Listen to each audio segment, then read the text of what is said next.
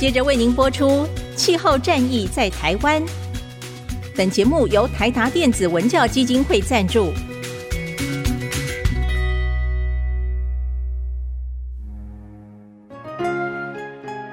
换装一颗 LED 灯，一年减碳七十公斤；喝咖啡使用环保杯，一年减碳四点零一公斤。上班出门前记得把保温电热水瓶的插头给拔掉，一年减碳一百五十七公斤。面对气候战役，对抗地球暖化，可以是个人的事，更需要政府及企业的参与。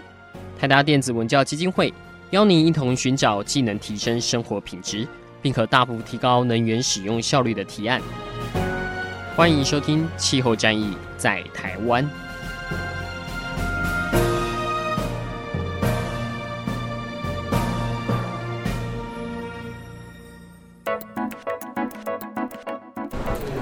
各位听众朋友，大家好，欢迎来收听这一集的《气候战役在台湾》。相信大家在过去一周已经听到了满满的 COP 二十六气候会议的相关讯息了哈。那到底在会场内发生了什么事？那台湾这次来参与的代表们各自有哪些的发现？我们今天这一集哈，找到了史上有史以来最多的来宾哈，总共有六位。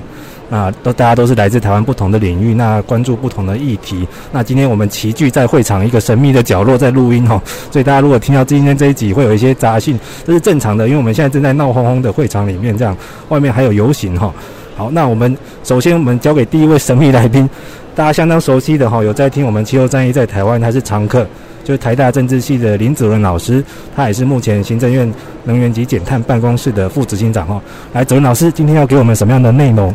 好，谢谢一帆主持人，呃，非常开心今天能在这样的一个场合来参加，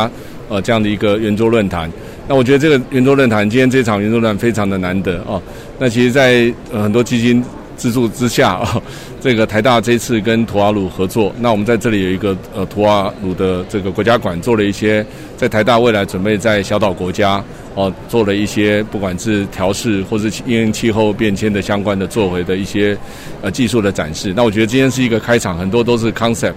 那今天也邀请了各个领域的专家，我们希望从学术界从研究的角度有很多这些可能的方案，过去可能不见得有应用的场域，现在可以呃有实际的发挥，而且来帮助我们今天面对气候变迁最挑战的小岛国家。那再也希望我们有一些这个岛屿的城市哦，这真正海边的城市 （coastal city） 其实也是一个非常大的一个挑战。那不管对小岛国家或像台湾也是很多的城市，大概我们应该有一半以上人口都住在海边哦，所以这对全球都是一个很大的挑战。那另外我们也希望很多能源还有其他的一些 solution 哦，企业界提供的各种的创新或各种在资讯等等的方案哦，希望能能有一些解决。那最后当然也希望有些资金，我觉得这也是这次大会的一个重要的资金技术。那我们希望说，今天透过我今天真的很棒、很强的阵容的的这样的圆桌会议在这里召开，希望针对或许在台湾，哦或者各个领域大家的专业者，怎么样在面面对气候变迁这个挑战，特别是岛屿国家哦小岛国家，我们怎么样一起来帮忙？好，那我就说把这个主持棒是不是就交给给我们的主持人？好，谢谢子文老师哈，不愧是台湾人称永续界的里奥纳多，哇，不好意思，先打个岔，因为最近这个气候会议的气氛太紧张了哈，所以在里面我们都要稍微自嗨，有时候要找一点东西来自我激励哈，不然第一周走向听起来还蛮悲剧的这样。好，我们首先请到就是目前台湾大学环工系的侯家宏老师哈，侯老师这一次来是也是台湾的创举，因为第一次有大专院校前进到气候会议的现场，老师可不可以先跟我们讲一下台大这一次是在怎么样的机缘之下？来到 COP 呢？那你们带了什么样的一些解决方案跟一些校园的创意进来？啊，好，谢谢子老师，然后还有大家好。那我是台大环工所侯家宏老师。那这次我主要是代表台大，然后以第一次，然后能够到 COP 26，然后来发展我们这个大学的社会企业责任。那我们最主要目的还是希望能够把学校的一些研究能量，然后在这个气候变迁的变化之下，能够去协助一些海岛国家去。面对或解决他们所遇到的一些生存的一些问题，所以在这个机缘之下，我们也与台达电基金会合作，然后共同协助在土瓦鲁的这个场馆里面去，然后来展示我们台湾的研究能量，还有台达电在三无富裕上的一些成果。那在台大的解决方案之中的话，我们也分成两块。那第一个主要是从在这个气候变迁之下，土瓦鲁所面临的一个环境生态的一个问题。所以第一部分，我们希望能够建立起这个长期的一个生态的监测资料，比如说，哎，在这个气候变迁之下，珊瑚海平面的一些呃的影响，或珊瑚生态系的一些改变，然后去做一个长期的一个记录，然后寻找一些解决的一个方案。那第二部分的话，就是目前土瓦鲁所面临到的一些问题，比如说他们珊瑚的一个恶化，间接造成他们一些食物的一些的的不足，或者或者或者鱼群的毒化。啊，这个很大的原因都是来自于水资源的一个问题，由于在海岛国家，他们缺乏了淡水。那第二个，他们的废水又没有经过妥善的处理，所以造成状况的更加恶化。所以我们就在工程方面，我们就提出一个水资源、人员跟一个食物链接的一个适切的一个技术，希望能够举例来讲，我们家庭的污水产生好之后，我们可以用一个简单的生物处理程序，然后再用我们台大研发的一个叫电容曲离子技术，在太阳能驱动的状况之下，能够把水做妥善的一个处理。那处理好之后的水有分成两块，一个就是可以做成再生水，让他们可以有更多的水源可以去做使用。那第二部分产生的一些比较浓的水，可以协助他们做一个植物的一些水跟植物的一个种植，希望可以借此去解决他们水资源、人员跟食物的一些一些问题。那目前台大我们会在。台湾先建立起一个 demo set，那之后可能明年我们会陆陆续续把这个 case 推广到吐瓦鲁，或是甚至是其他有面临到相对地方的一个的一个地方或或国家。对，谢谢。好，谢谢侯老师哈。大家有没有觉得很骄傲？现在其实台湾除了呃政府官方的，还有各个企业代表 NGO 之外，现在连学界都已经到 COP 来了哈。那相信这台大这只是第一步，未来应该还有很多的动态。这样，我个人刚有到这个水资源馆去看了一下，其实水资源在国际上真的是很重大的议题。刚刚那个 section 是各国的青年代表在分享他们在不同的国家看到水资源短缺，尤其是海岛国哈。被海水包围，没有水可用，这是很恐怖的事情哦。所以这种水资源处理，这未来是一个的确是一个很大的商机。这样子，那再来，我们邀请到这位神秘的来宾，就是他今年是第一次来前进到 COP 哈，但他负责的议题非常重要，为什么呢？因为每年大家都在炒 COP 钱从哪里来。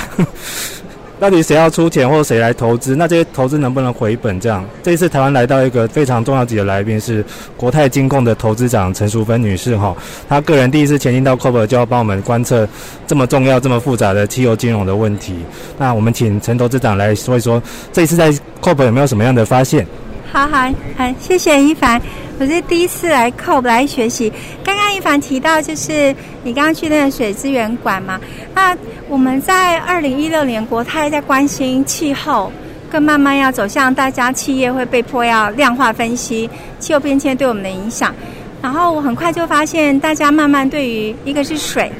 第二个就是生物多样性，我觉得这是会是下一个跨产业都要回答的问题。所以我们在去年就参加美国跟荷兰他们主导一个叫 Series Valuing Water Finance Task Force，应该有一个就是要学那个气候行动一百，去把全世界高污染水跟高用水的企业纳进来督促。我觉得透过供应链的客户的督促，还有透过金主，不管是放款者、银行或者是投资人，其实这个力量是在提高的。然后我这次来这边就觉得很好玩，因为很多国家、很多组织，然后很多不同的主题，我觉得各个国家都很积极，所以我觉得台湾像刚刚老师在讲了，我们有这些很好的能量，如果可以更好的把它 package 在一起，让台湾的实力在国际上被看见，我觉得是非常好。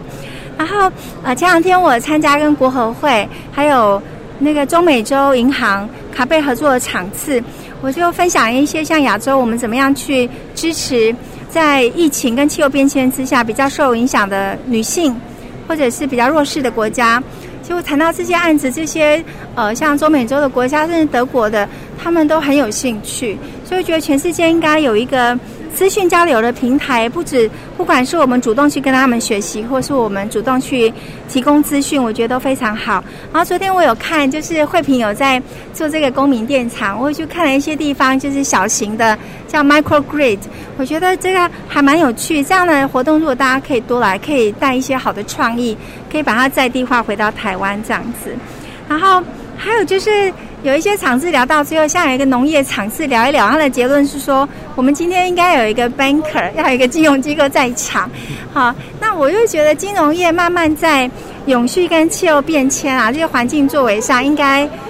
应该没有办法再闪躲。应该每个金融业除了刚刚讲到的气候、水、生物多样性，金融业会慢慢被要求更要阐述你如何支持这些有意义的东西，这样子。然后第二个我想分享就是，其实很多好的案子啊，尤其是刚刚林老师有提到这些岛国的国家，那常常有一些，呃，还有我们有邦交国啦，或是呃有一些比较经济上实力没有那么好的国家，然后如果受天灾影响又大，他们需要特别的创意去找到 solution，就是比如中美洲国家，你盖个太阳能，它每三年就被飓风吹倒，那你可不可以有一些 innovation？那反过来讲，我们金融业在想就是。我们我们常常在用过去一百年在让银行或是在做投资的方式，如果这个国家的信评不好，这个国家大概什么人要来跟你借款，第一天就被挡在外面，就是你连被评估的资格都没有。好，所以当我们在讲联合国永续发展目标，说我们不要遗漏任何人，可是我们百年来在做企业的经营，在做金融业的营运，从风险的控管角度，我们就现在已经遗漏太多人。好，那那我们在佛家说财施、法施、无畏施嘛。如果你第一时间不能给钱，那可不可以给他好的知识，给他好时间陪伴他，让这些案子他要了解要好的治理，因为我们重视反洗钱，然后治理，然后贪污。如果有一些案子，他真的是用心想要做成一个治理好的公司，他的 project 是未来的确是有商业价值。或者是像我们现在在讲，呃，近邻的一些专案，已经有一些已经可以 scale up，就是金融业需要我们多花一点时间去，好像很多的石头里面一定可以找到一些珍珠，他会花比较多的时间。可是如果你找到对这个世界有意义的案子，好，就像当时有人愿意投资那么多年，让特斯拉烧钱，他最后做成了，他才能养出一个汽车供应链的。这个产业在那里，那自动这些供零件就可以供应给其他想要发展电动车。好，所以我觉得在 Net Zero Investment 好净零碳排的投资这个部分是非常需要很多人去投入。所以我觉得，如果我们不能立刻立刻给钱，应该投资时间，啊投资陪他们学习，让他这些专案变成可投资或者是可被授信。就 bankable 跟 investable，我觉得这是金融业应该可以很积极去参与的这样子。对，其他还在还多学习啊，因为我是第一次来，再跟你们多学习，谢谢。好，谢谢陈投资长哈。其实陈投资长他已经把整个 background 大概也交代得蛮清楚的哈。那其实真的气候融资在这几年 COP 都是一个非常重大的议题。那其实这次国泰那个。引让投资长陈淑芬直接到会场，我觉得也是显示到这家企业对于这个气候的议题相当的重视。其实它也是未来的一个商机。我觉得刚刚其实您讲得很好，就是如果未来哈气候圈有好几个像 Tesla 这种 super star，或者甚至变成股王、获利王，其实很多解决方案，我觉得那时候已经不是问题了，因为这已经变成是一个超级显学，而且是必然该做的事情。而且投资人也不止银行哦。搞不好连散户都很乐意在投资，这我觉得那时候就是一个很成功的关键了哈。好，刚刚其实陈董事长有帮我们 Q 到下一位神秘来宾哈，就是我们在台湾推动公民电厂最成功的阳光伏特家的共同创办人陈慧萍女士哈。哎，慧萍，那这次你来有没有什么新的发现呢？好，谢谢宜凡的邀请。那我觉得这一次我跟淑芬一样，我们都是第一次来到 COP 来学习的。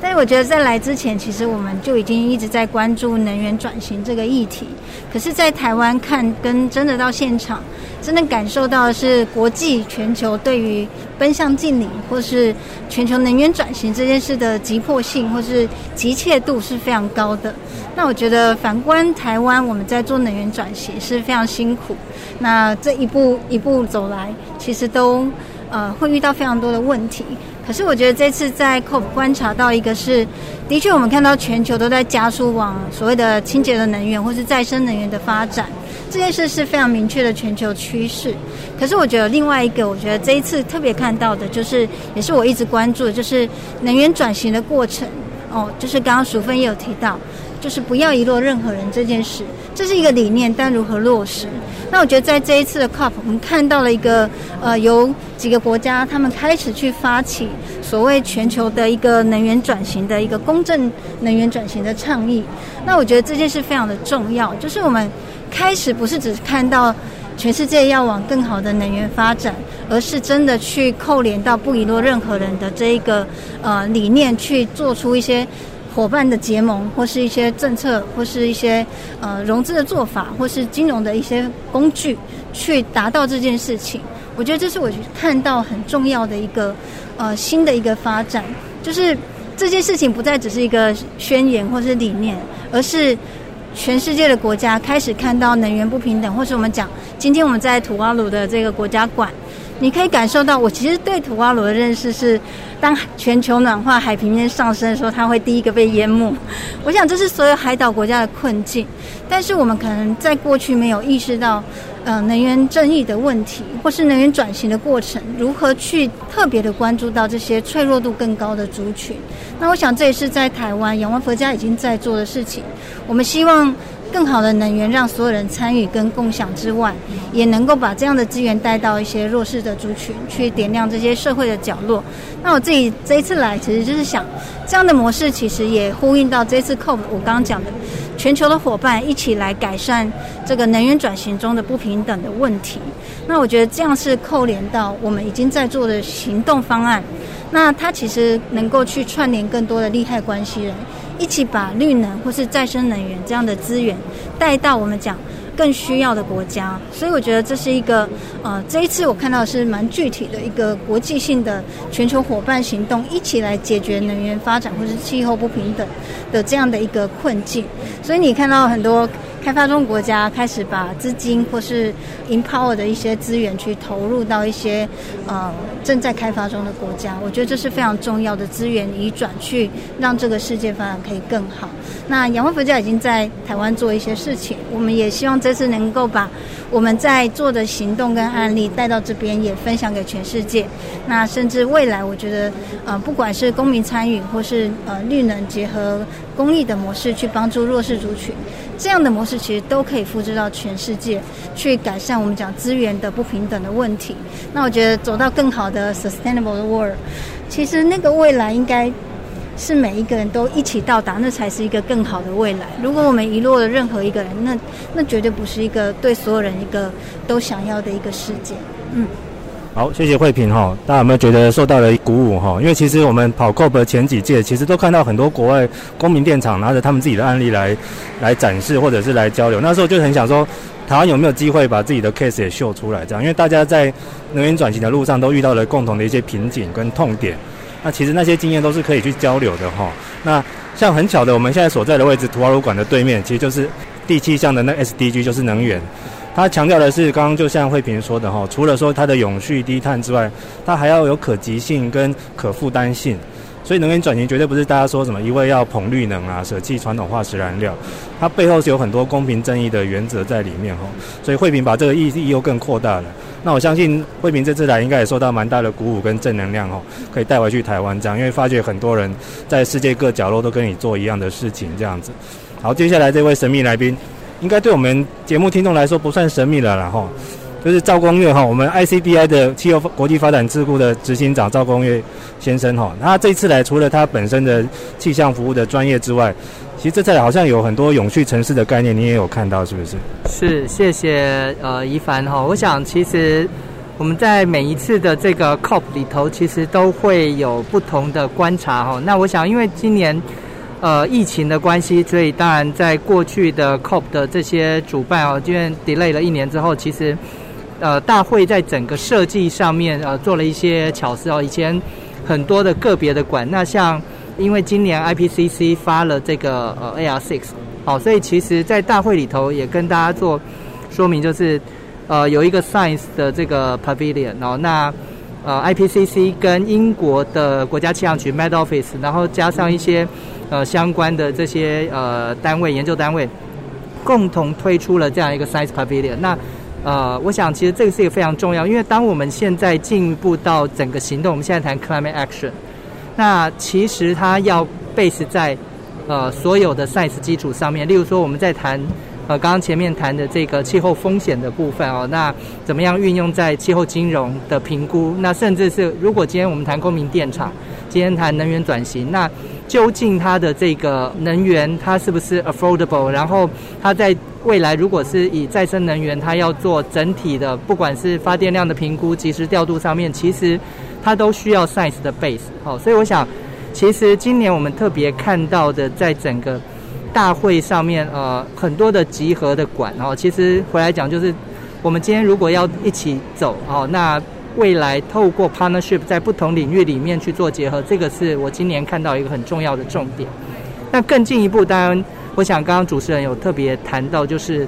呃，城市，我想这个一直是我们关注的目标。那当然，过去 ICDI 在国内外跟呃许多的城市组织串联，然后我们在国内跟台达一起推动整个呃绿建筑相关的这个资料库啊 Green Bin 的部分，然后一起去呃做很好的应用。那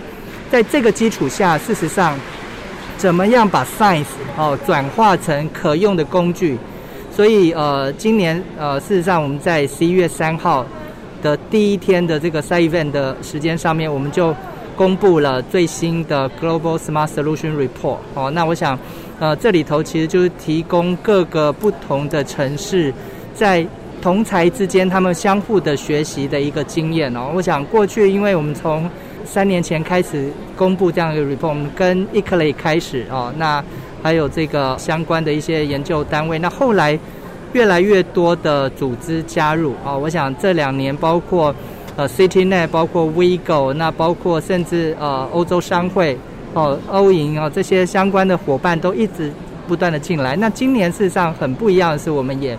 跟工研院一起推出了全球的呃城市能源转型的一个指标。那这个部分呃已经有一个初步的架构，而且也在 ICLEI 这边我们。其实有非常呃深的一些讨论的运用哦。那我想未来我们期待它变成是在全球的城市的能源转型上面可以作为一个工具。然后那我想这个部分就可以明确的，就是我们刚刚前面谈到 Science Base 的部分，让城市它如果今天要做能源转型的时候，它其实有工具跟方向可以做导引。那究竟什么样的能源转型的过程可以协助？城市来直接达到他们未来在良善治理，我们回来讲还是要良善治理哦。那在这样的过程之中，它的这个呃结果会是一个比较呃符合大家预期跟永续的一个部分。我想这个是我今年特别观察到的。所以回来到不管各个领域上面，其实包括像今年一开始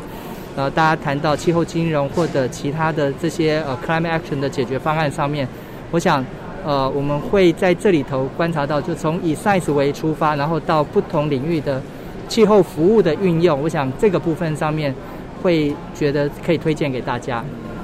好，谢谢宫岳哈。其实宫岳刚刚讲的也是也是一个蛮大的趋势，就是这几年我们在 COP 常常看到很多是以非国家单位，像是城市。或者是甚至有行政区域的这样子的来参加。其实这次我们会议的所在地苏格兰，以它的在大英国协里面来说，它也是一个行政区域这样子，它也有自己的馆哈，就是他们大家都可以各自去表述这样子。那其实我们这一次来，我在收集国内的新闻才发现哈，现在国内很多县市政府都要被迫表态哈，因为国际上有 COP。都有媒体去追问说：“哎，你们那个某某市啊，我我这边就不要点名了哈。” 所以很多城市都要去发表他们的未来，什么有没有二零五零也要来做碳中和，要不要做近零？那对于城市一些相关严重的，像是气候的议题，像是空污或者是车辆的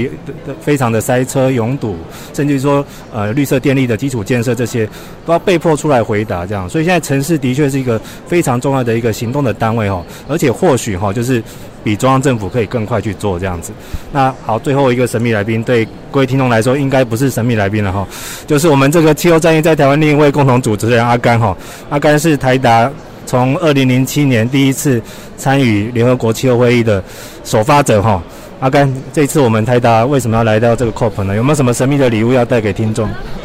礼物请找一凡拿。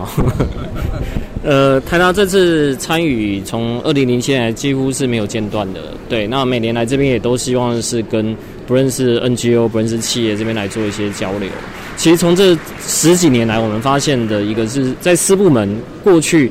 的参与跟现在的参与，那真的差别非常的大，但是。换句话说，如果是呃纯从左派的观点来说，他可能会觉得这个的 COP 现在企业的这个呃味道感觉是变得更重了一些。但这到底是不是一件好事情？我觉得可以从几方面来看哦。因为从现在各国在谈到这个援助的基金方面哦，其实很多部分他们已经希望是呃四部门这边也能够做一些协助。那更重要的是，当我们谈论这么多呃，不论是京都议书或巴黎协定，当你真的要减碳的时候，是要把碳有一个价格。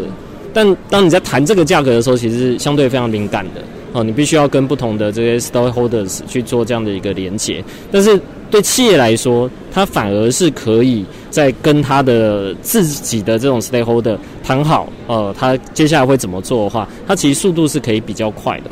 呃，我想可能听众朋友有听节目的话，大概会知道，呃，台达我们其实已经宣布，我们二零三零会达到净零排碳。然后我们的碳定价是一吨三百美元，哦，也就是接近了台币一万块哦。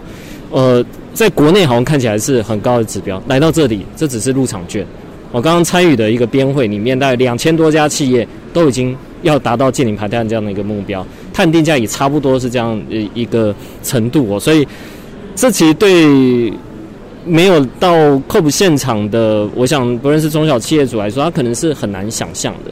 因为大家会听到说啊，这这个未来碳关税啊、碳定价会不会对我造成什么样的影响？多十块、多二十块会不会对我的竞争力？但是反过来说，你来到这样场合，你会发现，如果你不去把你的碳资产去及早做一个管理，它基本上就是一个风险啊。这个风险是会让你这个企业将来还能不能在这个世界上存在，这个很重要的一块哦。所以基本上它整个的氛围是这样子。那各家企业来这里，其实也都是分享自己呃，他在哪方面的。呃，know-how 上面或许是可以协助这一块，当然某部分也是希望更多的资金能够灌注，甚至他自己可以提供一些资金，在对于一些国家的基础建设上面。对，所以在这一块是我们一直以来在参与 COP 的时候，如果是以企业端来看哦，我们看到 R 一百、EV 一百越来越多的组织。我昨天跟宜凡哦，我正在讨论，我们算一算哦，这每年都会有新的倡议性的组织进来，现现在大概已经不知道有没有四十几个哦。我刚刚去那个 business 那上面一整排，然后当然有的就是把之前旧的 pledge 又再拉进来，对，然后又产生一个新的 pledge，但这个也是好事，因为总是会有这个新的 input 进来。那这次基金会其实主要是呃，我们跟联合国人均署，然后我们跟呃国际地方政府环境行动理事会，就大家熟悉的 ICLEI，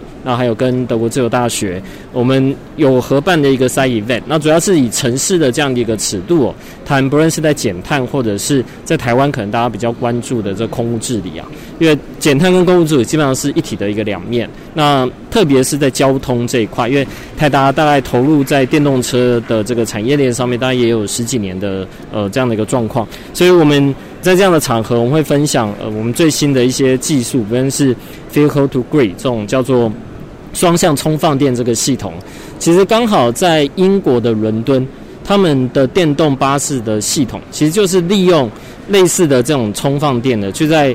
建峰的时候去放电，就卖电。呃，离峰的时候来做充电，然后它目前应该是全欧最大的，对，所以这套系统我们也间接了解未来的这些大的车厂哦，几乎在二零二三年之后的车型大概都会具有这样的一个功能。也就是说，电动车现在我们大概有些人会把它当成很炫的，但它其实是在迈向能源转型的一个非常重要的，因为它是有机会是可以百分之百使用绿电的哦。再来，它的能源效率是比内燃机车要来得高。然后，内燃机车产生的这个污染，特别是街道上的这个污染，呃，跟电动车比起来，其实是高非常多的。电动车可以减少百分之九十 PM 二点五，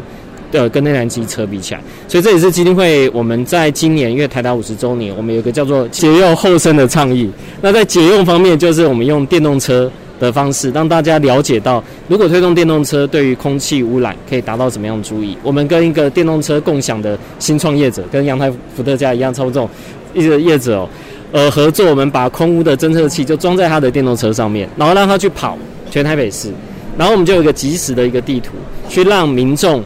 呃，可以在地图上看到在哪一个街道上面现在的或者过去二十四小时的这个大概污染的一个状况什么的。呃，为什么会做这个？因为我们现在看到大部分这种空气污染的资料，其实它是在一个比较不受到周遭影响上，它是一个客观的数据。这个是我们一般人。经过的这些道路，其实那才是真的对我们健康有影响的。其实大家想想看，我们几乎不是就在车道上，就是下车，然后接下来就进到建筑里面哦。所以我们就希望是用这样方式，呃，让大家 aware 到这样的一个风险。那下一步呢，也许就是像伦敦，或者是像我们现在所在地 Glasgow，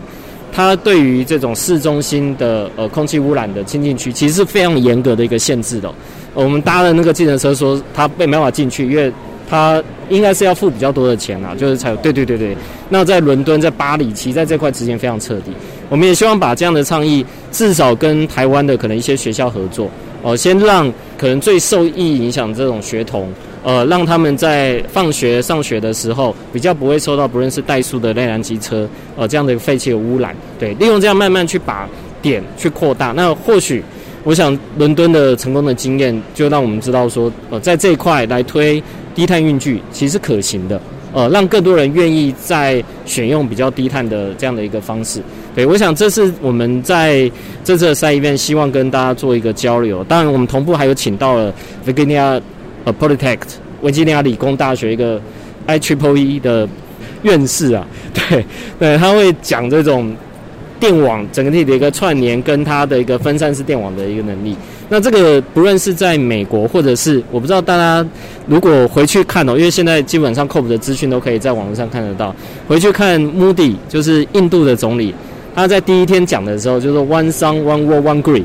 对，类似这样的概念，其实，在很多的研究单位都已经陆陆续续在推动跟进行了。对，我想这几点都是今天我们呃期盼是跟不同的单位来去做这个分享，但同步也在学习。我们也看到不同的合作伙伴 partner，呃，不论是 Schneider，不论是 Siemens，他们所提出的他们的一个 solution，或者是像 WEF 啊、这种在串联不同 business 里面，他提出哪这些想法。呃，让你知道在这上面可能会遭遇到哪些的一个阻碍啊，让大家先行做一个准备。那老说，这些东西好像带回去，在台湾有些企业客户会觉得很新，可是在这里真的已经是变成一般的常识。那我们如何把这样的一个 gap 稍微缩小？因为我们碰到的这些公司可能都是台湾中小企业的客户哦，所以它是一整个供应链的改变了。这也是我们每次即使是 COP 到最后，呃，每一届 COP 当然状况不一样嘛。有时候可能结果不尽如人意，但是我们可以很明显看到整个市场方向是往这里走的，哦、就是在私部门的这一块是非常明确的。我想待会林老师也可以在，因为林老师参与 COP 也非常久，应该很明显可以看到整个的 trend 在如何 driven 这样的一个低碳的一个市场。对，所以这是我想台达基金会跟台达我们在这一块领域上面哦，就是希望让大家更加重视。这方面的议题以外哦，其实是来告诉大家，现在基本上世界是长这样的，然 后可能跟你在国内有时候呃看到某些媒体形容的不太一样。对，以上谢谢。好，谢谢阿甘哈。那其实呃看阿甘跑这么多年的气候会议，会觉得他已经从一个环保宅变成技术宅了哈。因为如果你关注到解决方案或者是私部门的动态，真的是这样子。现在大家其实都觉得方向是确定的哈。像其实这一次在会场外有一个很炫的那个那个 F1 赛车哈。很多媒体去报道，大家想象哇，那个连那种最讲究性能的，它如果它哪一天它都要用全电力、全绿色电力，甚至于氢燃料这种清洁能源去驱动的话，你会觉得现在大家还陷入在一些比较旧的的议题的意识形态，就觉得好像你落后人家很久哦。所以有时候真的是啊、来到气候会议才感受得到世界的那个脉动，是会确定说，诶，我们走的路是对的哈、好，那我们最后一位来宾是刚已经发表过的林子文老师哈，请帮我们今天这一集做个总结。虽然说呃感觉到什么议题都接触到了，但是老师以你这个也是 COP 十五年来的，帮我们讲一下这次 COP 二十六您个人目前为止到第一周的感言吧。哦，谢谢主持人。我想今天感谢呃大家一起来参与，我觉得今天真的是强棒哦。今天这个台大在呃这个图瓦鲁国家馆来举办这样的一个关于小岛。或是呃，这个发展国家应对气候变迁的这样的圆桌论坛。那刚刚我想这一轮大家听到非常棒的这些，从台大从 Water Food Energy 这样的 solution，然后从气候金融，然后我们提出了 City Solution，然后从能源这边也在谈，不知道在谈这个什么 GW 一百的一些相关倡议。那到啊，刚刚提到整个现在台达在这边非常先进的，哦，不管从内部淡定价到在 EV 哦，这个 EV 一百或等等的这些 solution，我觉得台湾其实整体在这我们其实。我觉得刚可以可以，就像刚刚提到，我们其实感觉到在这里可以感受到那个全球的急迫感。在台湾，其实透过报道，其实真的还是隔了一层。很多就像刚刚讲，大家还陷入一些旧的议题呃的一些，当然那个可能真的是一个过程了。大家可能在这里有一些新旧的一的惯性，或是有一些旧的利益或等等，在这边真的要踏出那一步，其实蛮困难。但是我觉得大家可能要在这里多吸收一些正能量，在这里大家互相打气，因为其实看到真的世界走得好前面。我想跟阿甘讲没错，之前四部门真的在这里相对比较少，但现在你看到没有四部门的资金或企业的 solution 或是一些创新，其实这步也不见得走得下去，不见得完全能依赖公部门。公部门或许在这里有一些政治领导力，签订这样的方案，对这一部分有定锚的效果。但是没有私部门、NGO、企业界、产业界、学界、智库等等一起进来，这条路往前没办法走的。我觉得。这个很清楚。那我觉得台湾在这一条看起来充满了 solution。我记得来之前，我参加台电有一场那个新的那个 Gogoro 已经开始做你刚刚提的这个台电这个第一个这种这个 vehicle 跟 grid 的这个连接。那我觉得这个看起来已经好多那个革命性的创举，一步一步已经在这里累积跟启动了。我们看到好多的这个各个角落都充满很多新的未来的线索在这里哦。那我觉得我们怎么把它在这里变成？这个滚动，这个整个的力量，特别今天我觉得在小岛国家，在这个北极熊快淹没这前面，其实蛮有感的。就是说，怎么样来开始？他们可能是温室气排放非常少，可是是第一线的受害者，充满了刚刚讲的全球的不公平的现象。那我们怎么在这里发挥我们大家的智慧能量？那台湾在这里当然是参与很受限，但是我们都因为各种 NG，我们还是来到了现场，所以我觉得我们还是有机会可以在这里发挥。滚动这个转型的力量，我想，那今天很很开心，能跟跟大家一起来参与。我今天真的是强强，他强强联手。或许我们在好不容易在台湾要把大家拉在一起，非常困难。今天可以在这里啊，这个这样讨论。或许我觉得真的这样的一个平台，或真的要可以在一起来。那也感谢台达，还有这边很多很棒的国泰企业等等，在这边很多的往前走。那我我觉得需要真的大家一起来走。过去看依依赖。学界或政府真的是不够的，而是部门、NGO、个人大家一起要来，那怎么在这个滚动的力量？台湾已经开始了，那我我觉得我们可以把这个能量扩散给更多的的我们的友邦或是其他更好的呃全球的伙伴。好，谢谢主持人。好，谢谢子文老师帮我们做的总结哈。那各位听众朋友，我知道这个节目哈，气候战役在台湾有很多忠实的听众跟在企业负责 ESG 相关哈趋势探索的人哈。这个之后，如果你要做这个 COP 二十六的总回顾哈，我们今天这一集的来宾哈，大家都可以考虑哈，从学界的、投资界的到城市到能源哈相关，甚至于说子文老师在政策方面的论述哈，啊，大家其实都可以直接邀请这些来宾去帮你们做分析，因为他们应该都有很深的体悟哈。好，那也谢谢各位今天来收听我们的气候战役在台湾，各位听众，我们下次再见喽。我们最后让在场的来宾跟各位说一声拜拜，拜拜，拜拜，拜拜。上节目由台达电子文教基金会独家赞助播出。台达电子文教基金会邀您一起环保节能爱地球。